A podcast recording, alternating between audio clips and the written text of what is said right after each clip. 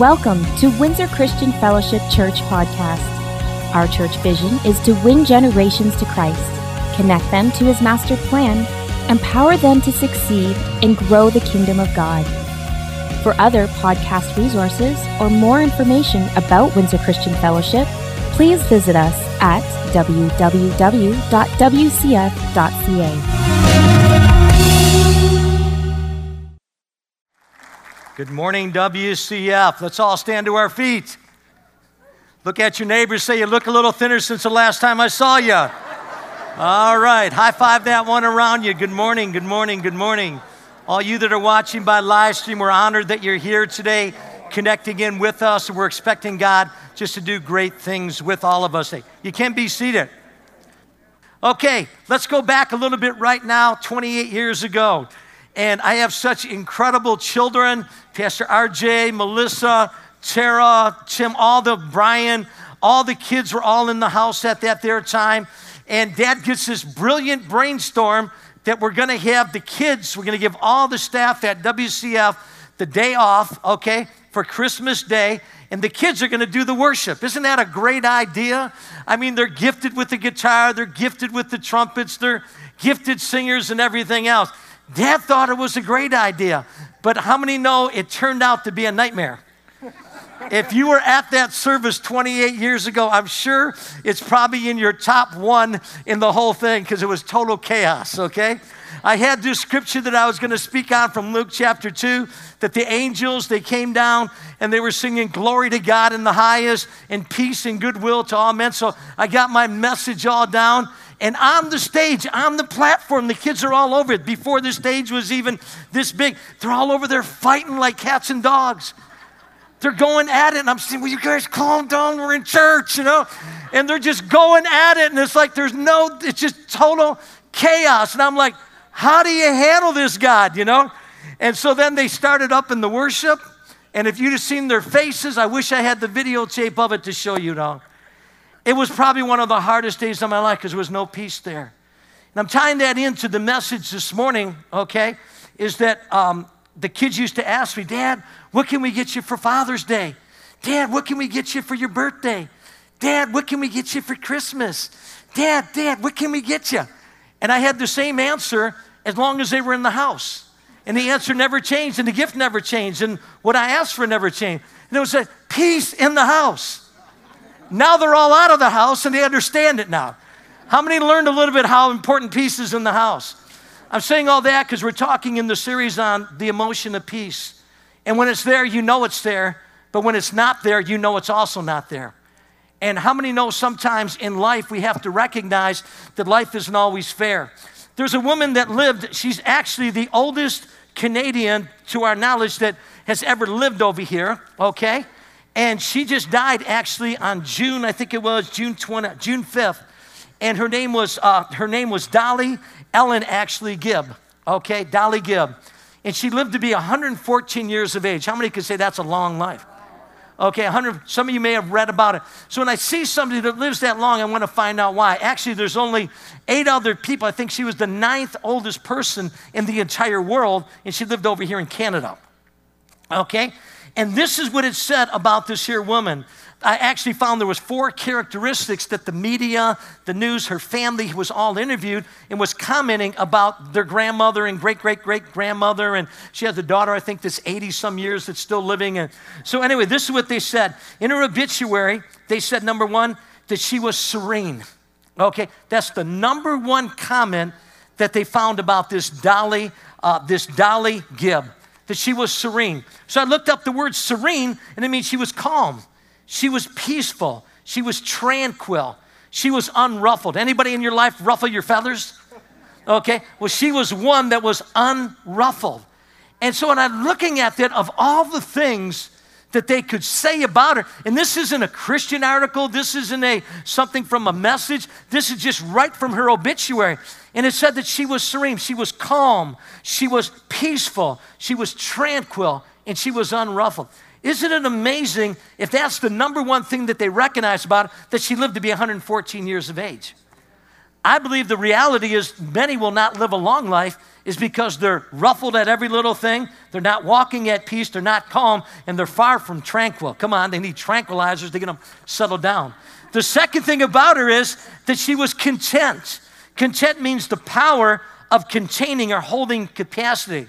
In other words, she had it within her ability to blow up. She had it within her ability to pop. She had it within her ability, but she never yielded, and she controlled those aspects of her emotions with peace, if you want to term it as such, from the serenity, and it brought her to live a long life. And listen, she didn't have dementia. She didn't have Alzheimer's. She had all of her faculties. She actually died in a nursing home up in North Bay, and was as alert as they could, as anybody had ever recognized. Type her in and read all the stuff about her. And then the third thing about her, she was a grateful person. And the fourth thing about her, she was positive. How many would like to have those four aspects of people saying that at your obituary as a Christian? Come on. That Rick was a peaceful, loving guy. Rick was just content in everything, you know? Rick was just, man, just so full of gratitude. And Rick, oh, man, this guy was just off the charts being positive, okay? Well, I think I got the last two down real good. The third one I'm working on a little bit on consent. And the first one, at times, traffic lights will always turn, tell you what it's going to be, okay? Okay. All right. So she was born in Win- Winnipeg on April twenty-fifth, nineteen oh five. Now, there's something I want to bring out about her. A time when Wilfrid Laurier was the prime minister. And listen carefully, Alberta and Saskatchewan hadn't even joined the Confederation at that time. Okay? Now, listen about this here about her also, okay? Dolly Gibb, again, was born. She lived through uh, uh, two world wars, the Great Depression, and countless other historical landmarks. So they wrote this about her also, but she didn't like to talk about any of that. So the writer, the commentator that wrote all this stuff on the obituary actually asked the family, uh, I remember asking her once about the Titanic. I just sort of said, do you remember that? And she just looked at me and said, yeah, it sank. That's all she had to say. Said Brittany Dugan, one of Missus Gibbs' great-grandchildren. She was not someone who lived in the past. And if you look at those notes right over there, notice I highlighted that. Is that right? Yep. Okay. Okay. Because I have recognized that people that want to live a long life, people that want to live a full life, people that want to thrive in life, want to succeed in life, people that want to break out in life. And as we sing the songs, break every chain in life, then they're going to have to recognize something that it's usually the past is where they are stuck. Okay, and I want to just share on this for a moment, okay? You need to not, we need to keep the peace of God in contentment that is not determined really by what's happening around us. What we have to understand, first of all, is God never gives us an instruction that we don't have the grace of God to fulfill it. What do I mean by that? God says, let the peace of God, allow the peace of God, permit the peace of God to rule in your hearts as an umpire.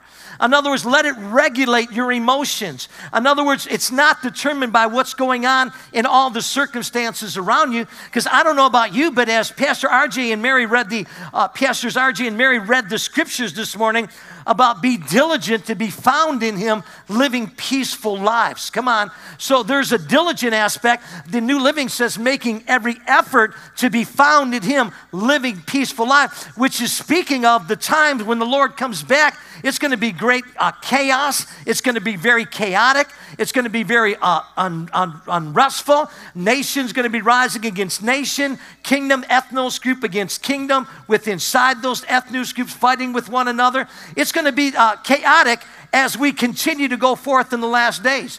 I mean, I don't know about you right now, but I, I have a very difficult time even watching the news. Okay? Because you, you get stirred up with everything that's going on all around the planet right now. Come on. But yet Jesus told us this, that in the world, He said, you will have tribulation. You will have difficulty. You will have challenges. But He says, be not afraid. I've overcome the world. And then He goes on and says, my peace I give you, not as the world gives. So God gives us a supernatural peace. Now, here's what you need to understand about God's peace.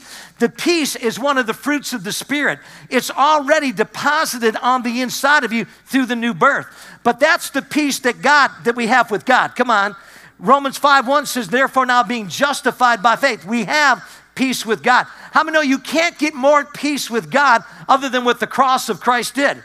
It reconciled you to God. You can't get any more peace with God than what he's already given to you. But the reality is there's a peace that we have on the inside that God wants to manifest in and through our thinking and in and through our emotional realm. The Bible says, let the peace of God, and that's speaking about the peace inside, let it rule now to the emotions. Let it rule now to your thinking. Let it rule now to your behaviors inside, and cut the reaction aspect out. But I've recognized in life out there, you can never come to maturity and develop God's peace inside of your life until you deal with some issues that have to be dealt with first and foremost, and it's called your past. Okay, here's what I mean by that. Uh, is there anybody here ever had somebody disappoint you? Just lift up your hand for a moment, okay? Wave it at me just a moment. Is there anybody here that's ever failed in life? Is there anybody here that's ever experienced the brunt end of abuse of whatever kind, whatever form or whatever shape it could be, from browbeating, belittling, put-downs? Come on, wave. Wave your hand. Okay. Is there anybody here that's ever had hurts, been injured, and damaged in some area of your life? Okay, is there anybody here that's ever had uh, made bad choices in your life? Is there anybody here that really doesn't care? Okay, no, okay. Is there anybody here, listen, that has to deal with the past, whether it's the fear of future, the fear of the unknown, the fear of tomorrow, the fear of yesterday, the fear of the choices, the fear of the... Anybody ever live with fear in your life, okay? How about with resentments from decades ago? Kathy and I, we just got back a, a couple of weeks ago from Belfast. And many of you know some of the fighting that went on there for decades and decades over there in Belfast, where they were bombing one another in the name of their religion. It was just so ridiculous that had gone on. But yet the truth is, those seeds are still in the descendants today, and they're still talking about it, they're still feeling it, and there's areas in the city that you can't even as a tourist go into because the tensions and the tempers are still as high as they were even from thirty years ago. And that's the reality of the world that we're living in today, that this here resentment can actually even be generational, and it can affect your children, can affect your grandchildren, and the generations all in. And is there anybody over here that's ever been betrayed? Come on. Anybody ever been rejected in any kind, okay? Or how about uh, in the past, negativity, destructive and bitterness and painful memories that we had, whether it was the loss of a child or the loss of a marriage or the, the pain of betrayal, whatever it might be. We've all experienced these here things, past insecurities, past defeats, and past experiences that we've all had with inside of our life. But the reality is, God is a master at taking the past, blocking it, listen very carefully, blotting it out, forgiving it of it, uprooting it, learning from the mistakes, learning from the things that we had, and putting you on and turning a new page over in your book. As a matter of fact, let's just go to the scripture and talk about one individual now, and maybe I'll use some more personal experiences, and his name was the Apostle Paul. Prior to the Apostle Paul's conversion, okay, the Apostle Paul was the one that consented, took his robe, and literally put it down to consent to the death of the first martyr of the church, Stephen, that actually lifted up his hands while they were stoning him, and he said, Father, forgive them. Come on. And how many know Paul was a recipient and heard of that forgiveness, which literally I believe was the springboard that set him up for the Damascus Road experience that he had later on in life. So here's the point that you need to all understand. Prior to that, the Apostle Paul was the one that was known as the terrorist of the day. He was the one that would actually arrest Christians, actually bring the fathers out in front of their wives, in front of their children, to the middle of the marketplace where all the business transaction went, where all the produce was sold, where you can buy all your supplies, you can get all your furniture and everything in the center of the market square, in the town hall, and he would actually tie their hands and tie their feet, and then they would beat them, they would strip them naked, and then they would just beat them on the pole, and many of the people, the Christians, died right there in front of him, in front of the children, and saying, recant your faith, recant your faith, recant your faith, recant. And if they didn't, they were beat to a pulp and most of them died. That's the great Apostle Paul in his history. But it's amazing in Second Corinthians, he writes and he says, we have wronged no man. And I remember reading this years ago and saying, how can, how can this dude ever say he's wronged no man? This guy was brutal, come on. But he was understanding something about the revelation of being made the righteousness of God in Christ, which I'm going to get at in a moment. So let's pick up on the Apostle Paul and read from the Scripture what he has to say about his life. And we're going to take it from Philippians chapter three, verse number twelve. The Apostle Paul says, I don't mean to say that I have already achieved these things or that I have already reached perfection. Another, the Apostle Paul saying, I haven't come to the place of maturity in my walk with God that I desire to be at, but he says, I'm on the process. I'm on the journey. Just like every one of us, I believe that is in this room, is in the journey of faith. Come on now. And we're in the process, if you want to term it, of sanctification. We're being transformed daily into the very image of Christ, where it's no longer you and it's no longer me and it's no longer our name or our title that counts, but it's his name and his life and his nature and his ability and his covenant and his promises and his goodness and his mercy and his faith. Come on, church. His new covenant, his new wineskin, his new oil in here, his healing power that's working in us. So the writer goes on and it says, but I press on to possess that perfection for which Christ Jesus first possessed me. And then he says, no, dear brothers and sisters, I have not achieved it. In other words, I haven't arrived yet. But he says this, but I focus. Isn't it amazing of all the terminologies that the Apostle Paul could have used? He says, but I have focused, and notice, and focus literally means this here, the central point as of an attraction. The thing that I work and give my attention to. The thing that there's activity on, on a day-by-day basis in this process, in this journey that's going on right now. This is the thing I focus on. The synonym means the heart of the issue. It means the center of the issue, the core of the issue, the nucleus of the issue. So what is it that the Apostle Paul focused in on? He says, for I focus in on this one thing. It wasn't two things. It wasn't five things. It wasn't three things. It wasn't six steps. It wasn't twelve steps. It was one thing that he had to focus in on that was the nucleus of his attention, the nucleus of his mind renewal, and this one thing, forgetting the past and looking forward to that which lies ahead. I press on to reach the end of the race and receive the heavenly prize for which God, through Christ Jesus, is calling us. He recognized that until he got to that place of processing his past, putting the past, and in Galatians he writes, it's no longer I that lives, but it's Christ that lives on the inside of me. He recognized that there was life on the other side of death.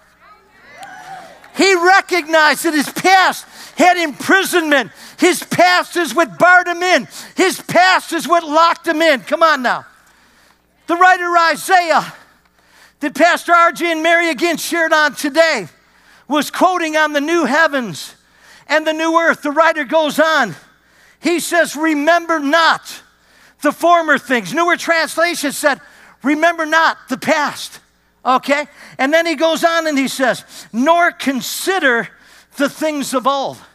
Behold, I am doing a new thing, and now it springs forth. Do you not perceive it? Do you not comprehend it? Can you not see it? Can you not behold it? Is what the writer's saying. He said, I will make a way in the wilderness and rivers in the deserts. In other words, where there's no way possible in the wilderness to make a pathway, to make a road, I'm going to make a pathway. He said where it's dry and it's barren, and I'm sensing there's men and women that are here today, you're dry. You're dry in your walk. You're dry in your journey. And you're saying, God, why? Why am I dry? Why am I this way? Why is this going on? Why are some of the old behaviors that I got free of, why are they creeping back in again? And the Spirit of God is saying to you today, it's the Word, it's the Word, and it's the Spirit. Listen very carefully, that are both wet, if you want to term it. And you can't be dry when you're immersing yourself and bathing yourself by the Word of God and by the Spirit of God. The Holy Spirit, that doesn't lead you to dry places. He leads you to living water. Come on now. But what happens is the enemy is a strategist, and he knows the people in your life. He knows the ones in your life that are setups that could come your way, Christian or non-Christian, workers or co-workers. He has people in your life that he knows that they can push your buttons. They can control your life. You're still stuck. You're still connected to them, and they can be in the grave, and they can be dead. But until you deal with these issues inside of your life, and like our Paul, I focus on this one thing, forgetting the things that are behind. You're not going to get free of that thing. The writer in Corinthians says, if any man be in Christ, come on, he is a new creation. The whole reality that the Apostle Paul brings in his teaching in the book of Ephesians. The first three chapters are everything that God has done for me and everything that God did for you at the cross. That's all he shares for three whole chapters.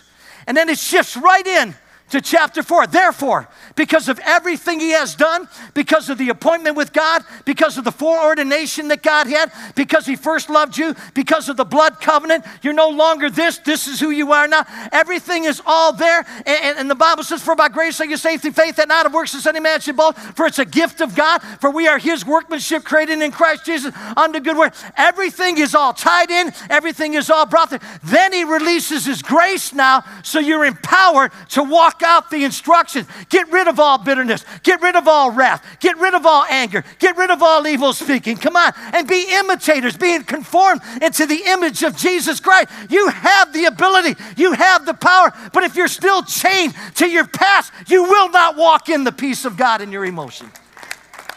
Here's what the writer says. What does this all mean?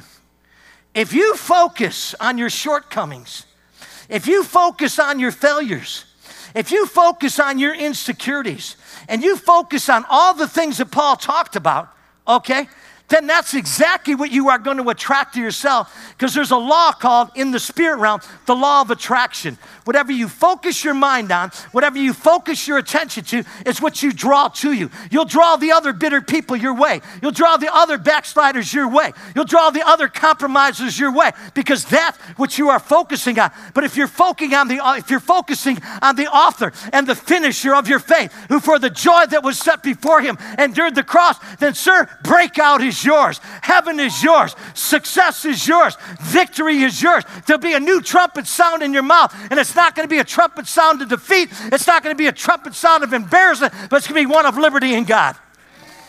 The Bible says in Christ, you have. Everybody stand up and say it with me. Follow after. Say, you have a new heart, a new nature, a new passion, a new language, a new salvation, a new start, a new hope, a new home, a new dream, a new purpose, a new unity, a new perspective, a new oil, a new wine, a new anointing, a new song, a new garment, a new tongue, a new commandment, a new name. There's a new heaven for you, a new Jerusalem. You have a new king, a new wineskin, a new covenant, a new life, a new treasure deposited inside of you. There's a new order, a new message, a new assignment. Look around, say, new friends, new grace, new power, new doctrine, new resurrection, new priesthood, new righteousness. Now listen, listen, listen. There's not one thing here that speaks about the old other than forgetting the things that are behind and pressing forward to the things that are before. You will never break out of your prison, sir, ma'am, until you deal with the axe at the root of the tree of your past. Go ahead and be seated. Isaiah thirty-two seventeen, the writer, he looks into the future, and he sees this here new creation. And, he's, and I'm summarizing this because there's so much of Isaiah thirty-two I'd like to preach on today. But for time, I got to summarize it. And he says this here, the work, the work, the activity, the produce, the spear, the influence, the work, the productive part, the creativity part, the work of righteousness. Come on. Listen, the work of righteousness will be peace. In other words, listen carefully. It's not working for our salvation. It's been paid for by the blood of the Son of God, and you can't add to it, and you can't deter from it. But listen carefully now. Listen, there's a work now of righteousness that is living on the inside of us. And what I've recognized many, many years ago is that I don't earn it, I don't deserve it, but by the grace and mercy of God that He gave to me, come on, I'm here today. And so are you. Now, here's the thing.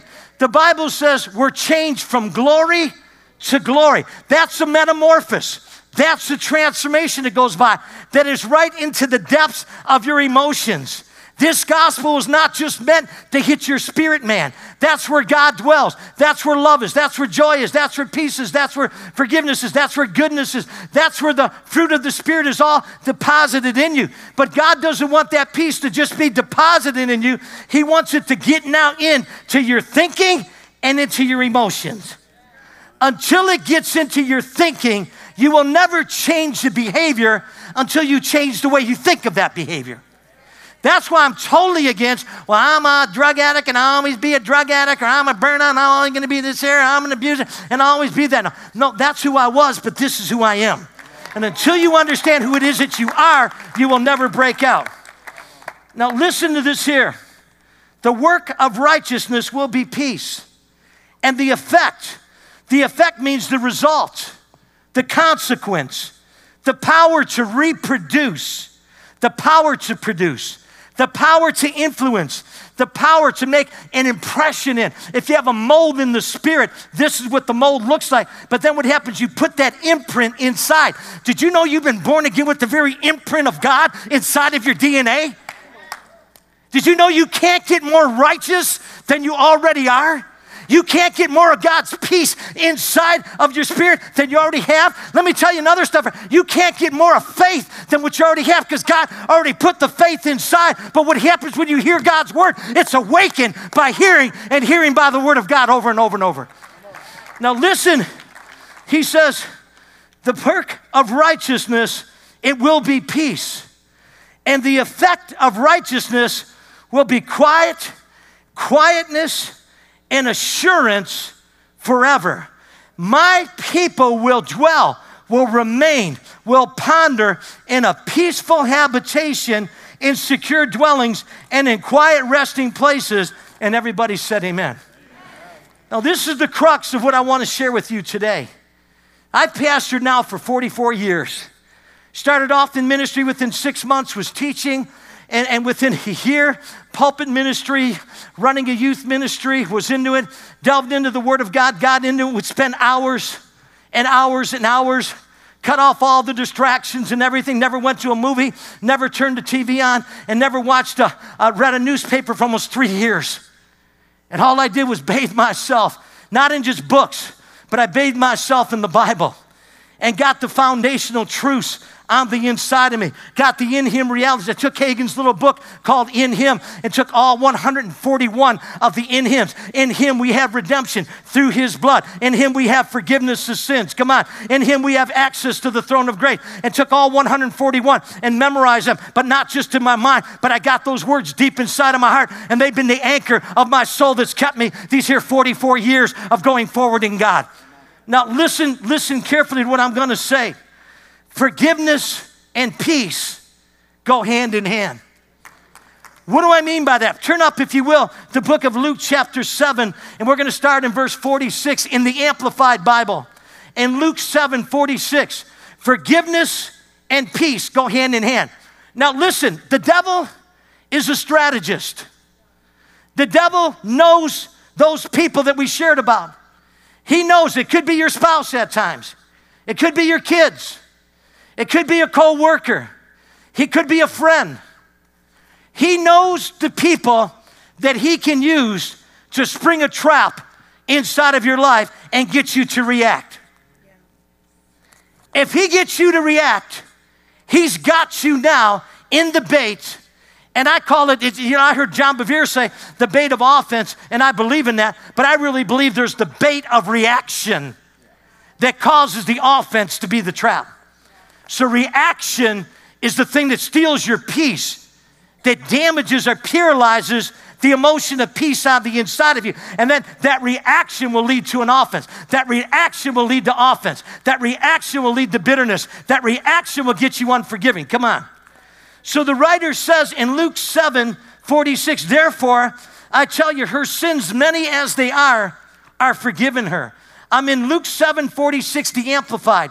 And it says, because she has loved much, but he who is forgiven little loves little.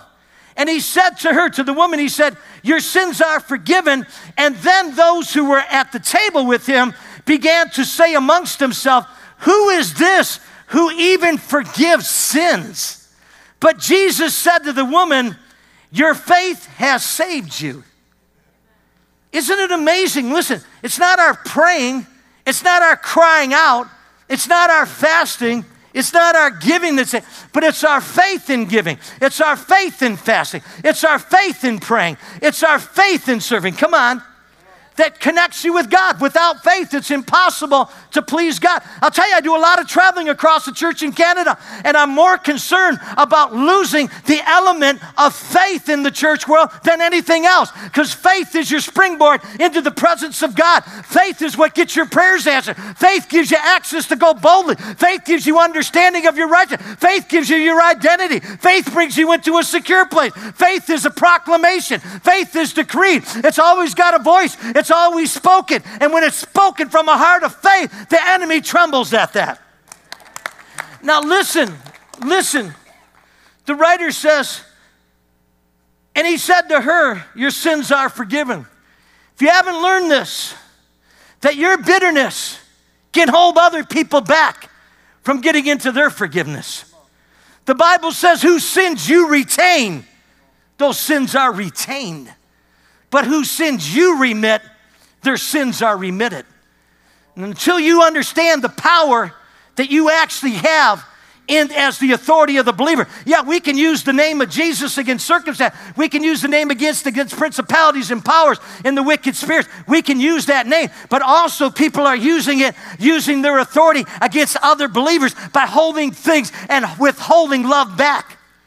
One of the scariest verses in the whole Bible Is, is, is, is, is when it says you don't love. And in the context of First John chapter four, it speaks about to love less the unlovable.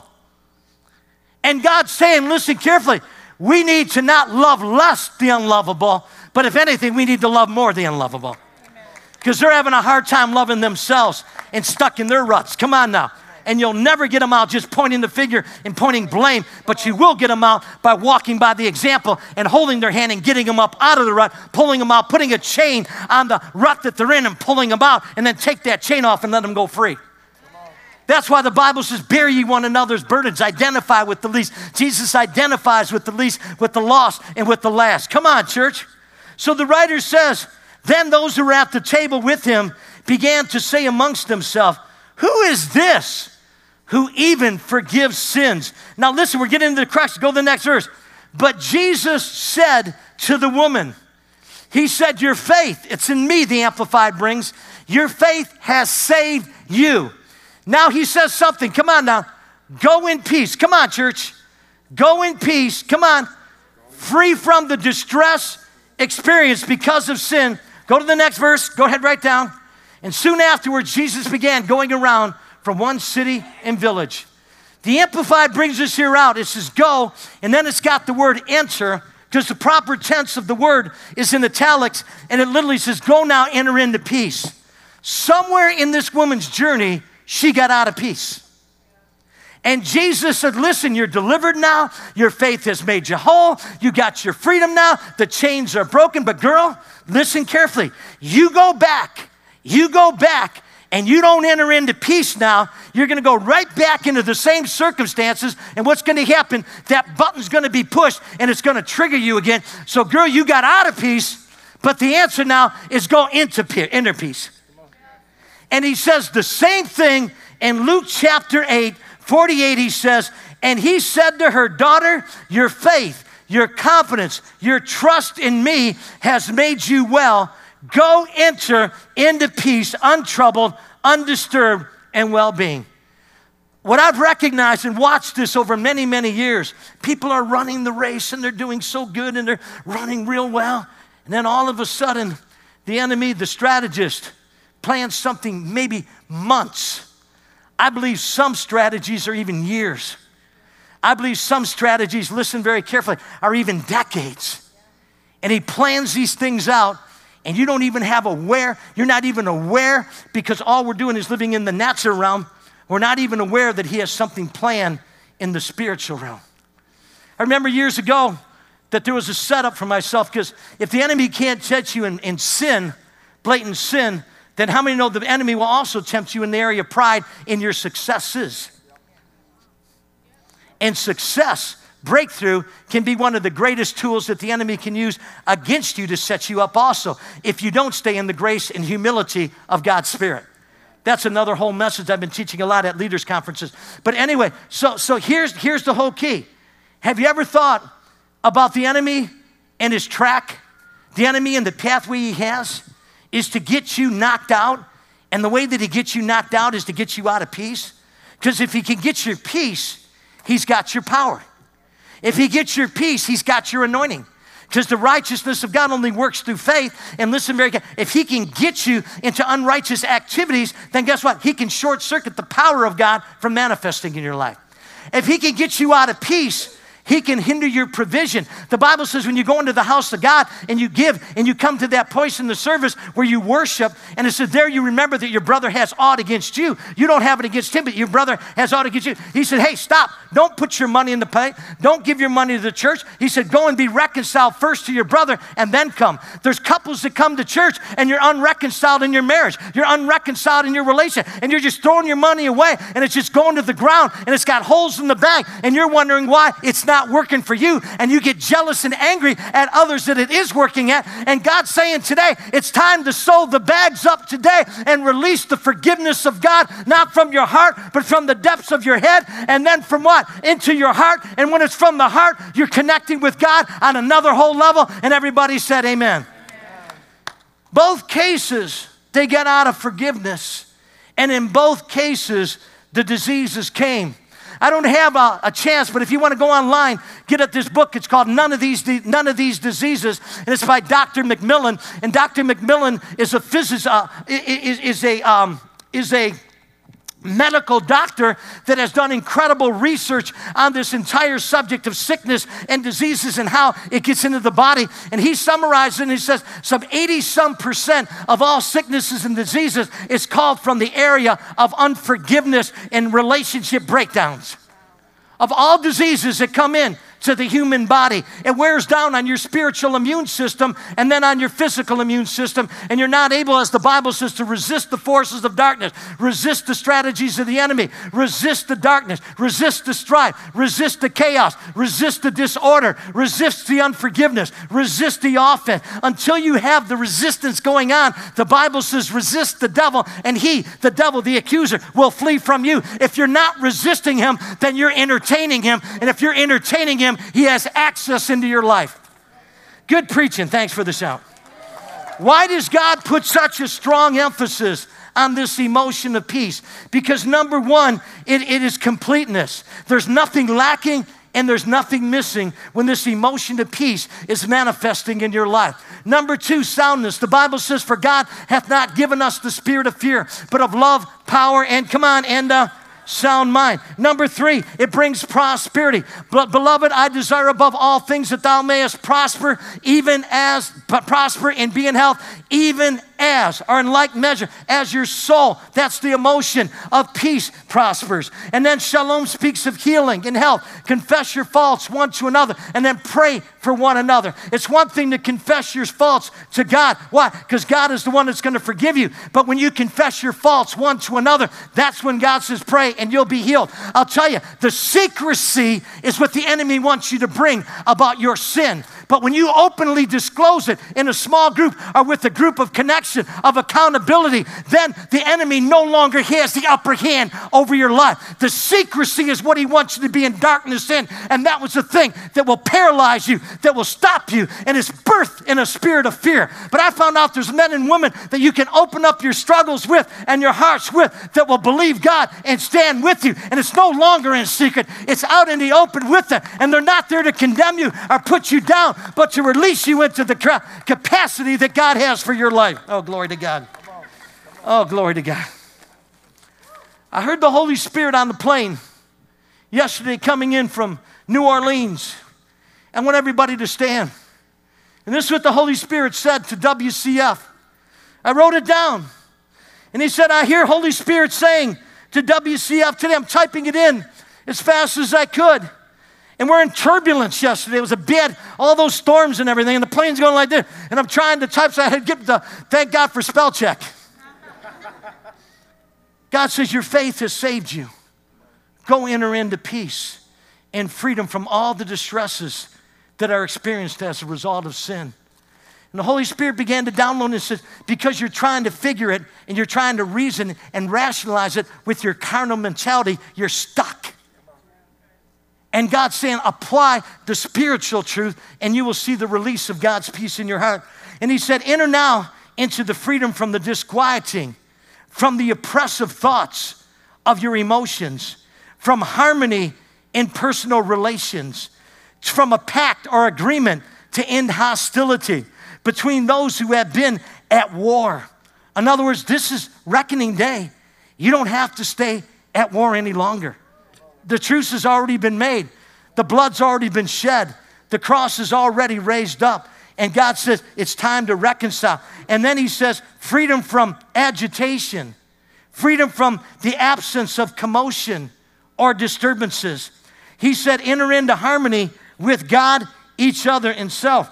And you know where I got all that from? I got that on my Webster's Dictionary online.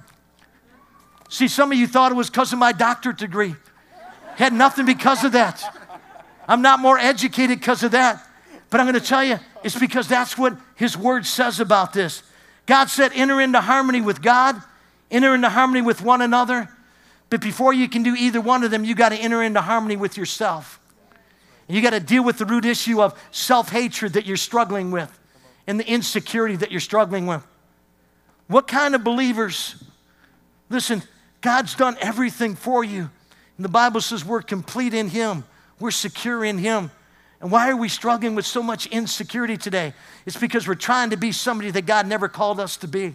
We're trying to be like someone else, and God didn't give you a grace to be someone else. He gave you a grace to be who you are.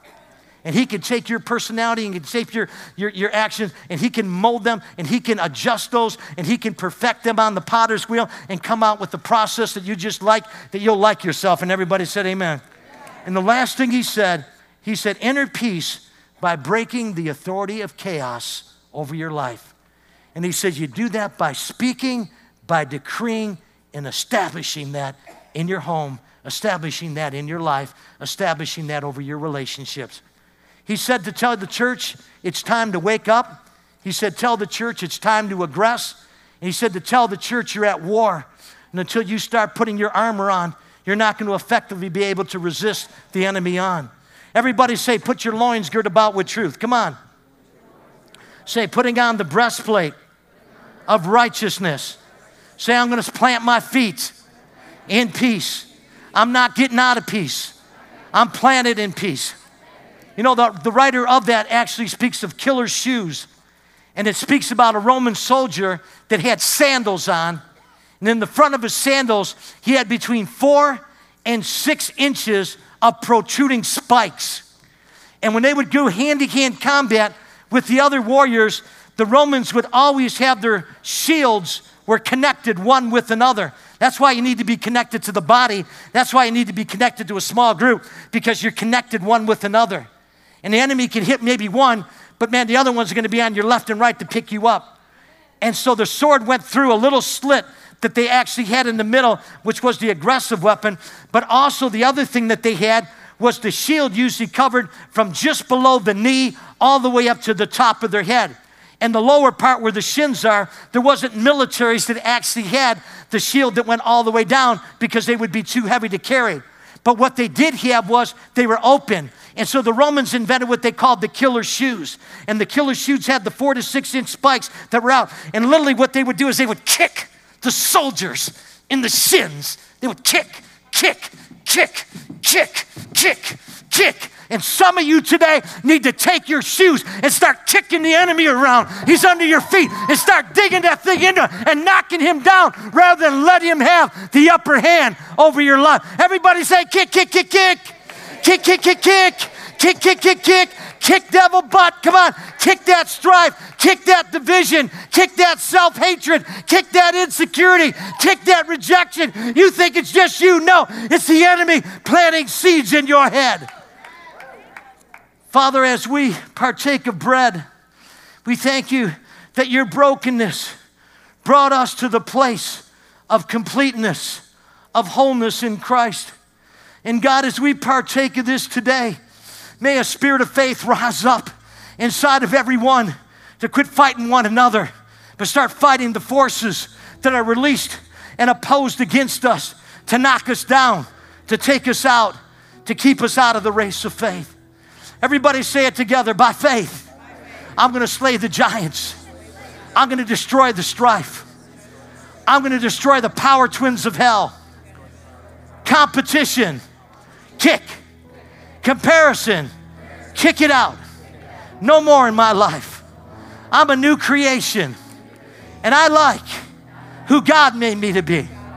Not who others might say I am, but who God says who I am. For the kingdom of God is not meat and drink, but righteousness, peace, and joy in the Holy Ghost. For he that serveth Christ in these things, righteousness, peace, and joy is acceptable, comes in to the favor, comes in to the agreement with what heaven is saying and what heaven is doing. In Jesus' name, we release the spirit of faith to rise up in every man and woman of God in the room, partake of the bread. Say, Pastor Rick, Pastor Rick, today I came in here and I was stuck. But Pastor Rick, I'm going out of here with a new fight. I'm going out of here today with a new authority. I'm going out of here today not fighting one another, getting it out of my home, getting it out of my church, getting it out of every relationship I have, because I'm no longer going to sit on the fence. If that's you today, I want you to run down here right now and get down here right now, because we're going to take this together, because there's a root issue of forgiveness towards yourself that we got to deal with. So come on down, whoever you might be. Come on down. You want to fight that thing? You want to get rid of that thing? Just make your way down right now. Make your way down right now. Don't wait for the other person. Don't wait for your spouse. Don't wait for your uh, wife. Don't wait for your husband. Just make your way down right now. Don't worry about it. The ushers do keep an eye on the purses and stuff, just, just from the back. But just make your way down. And if you say, I'm tired, I'm not staying where I'm at, but I'm moving forward today. I'm breaking out of the chain. I'm breaking out of that stuff. That's gone on too long. I recognize that there's a war going on, and I'm not in this here battle to lose. I'm not in this battle to stay steady. I'm on this battle to win. I'm on this this battle to overcome. I'm on this battle to aggress. I'm on this battle to overcome, to, to move forward. There's something about when you make a stand for God that God gets behold. And there's some of you, you're still paralyzed out there, and that fear has kept you from even stepping out now. You tell that devil where to go, and you just step out and come on down right now. Make your way closer to the front. Man, there's a blood covenant that you have, that I have today. And in that blood covenant, there's an authority. In that blood covenant, there's forgiveness. In that blood covenant, there's protection. In that blood covenant is everything that you would ever have need of for the rest of your life. And Father, thank you for the men and the women that are here right now. And Father, I release a spirit of boldness on them. I release the authority of heaven as an apostolic leader. I release that anointing upon them today to kick devil butt, to rise up with kingdom authority and say no more to the enemy, no more to the triggers of reaction, no more to the spirit of offense, no more to the past life. It's buried, it's gone in Christ. And like Paul, it's no longer I that lives, but Christ that lives in me. Let us partake of the cleansing blood of the Son of God now and release the authority in Jesus' name. Everybody let out a shout right now to God. Let out a shout of praise. Let out the authority of heaven today, that no longer are we bound to sin, but I am a child of God. Let it resonate inside in Jesus' name. High five five people around you. You are dismissed.